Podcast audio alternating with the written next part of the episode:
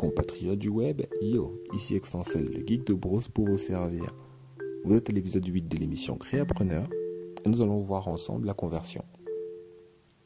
Dans les épisodes précédents, nous avons vu à quel point il était important de faire attention dans la construction de son funnel et de l'importance d'un CRM pour mieux le suivre.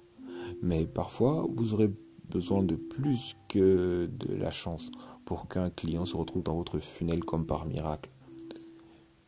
Des statistiques veulent que sur 200 personnes dans votre funnel, il n'y aura à la fin que deux clients. 5 si vous avez de la chance. Donc vous devez maximiser le nombre de personnes qui entrent dans le funnel pour pouvoir avoir des personnes qui en sortent satisfaites.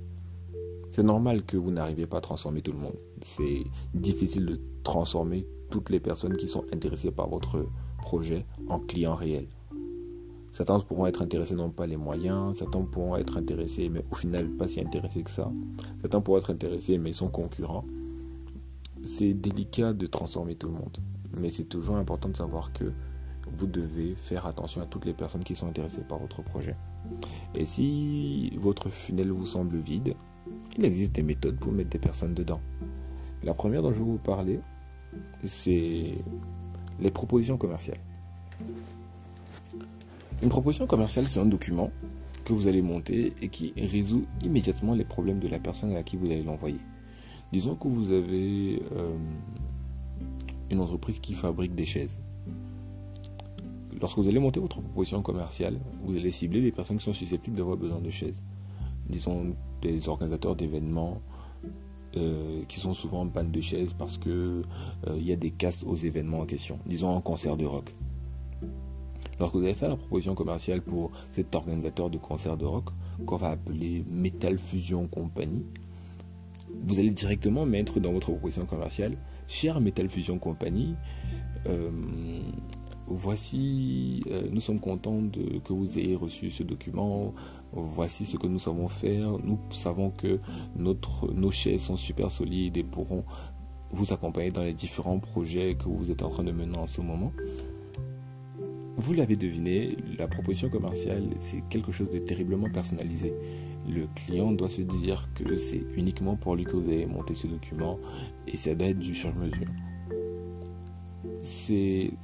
Créer une proposition commerciale sur mesure augmente grandement les chances qu'un client entre dans le funnel.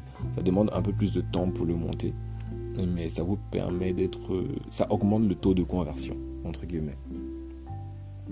Vous le faites pour des personnes qui peuvent avoir besoin, vous le faites pour des personnes qui font un appel d'offres, vous le faites aussi pour des personnes qui pourraient, qui vous le demandent. Parce que parfois, avec certains clients, le client peut demander votre proposition commerciale avant de vous donner le contrat. Plutôt que de faire un appel d'offres. Ça arrive.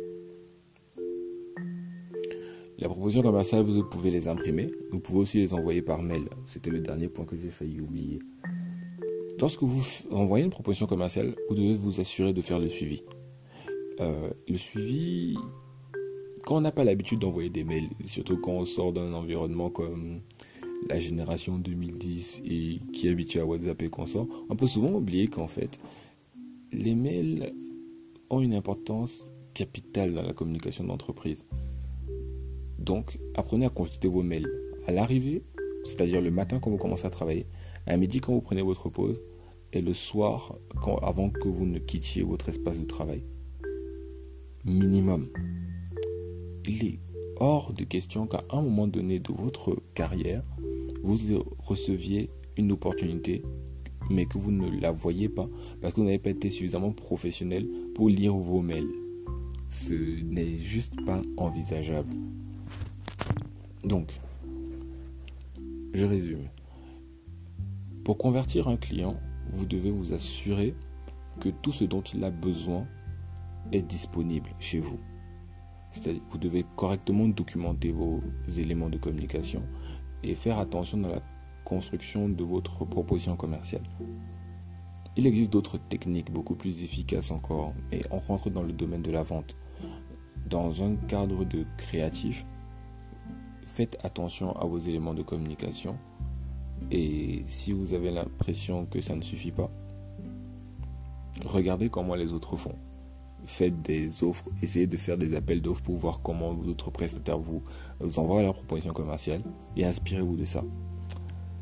Bien, je pense qu'on va faire le tour du sujet. Je veux donc, donc rendez-vous à l'épisode suivant où nous allons discuter de l'exécution des tâches en tant que créatif et de comment répartir les différentes étapes de l'exécution. En attendant, si vous avez des questions à poser, n'hésitez pas, je lirai les commentaires. Je vous dis à très bientôt. C'était Extensel le geek de Bros pour vous servir. Ciao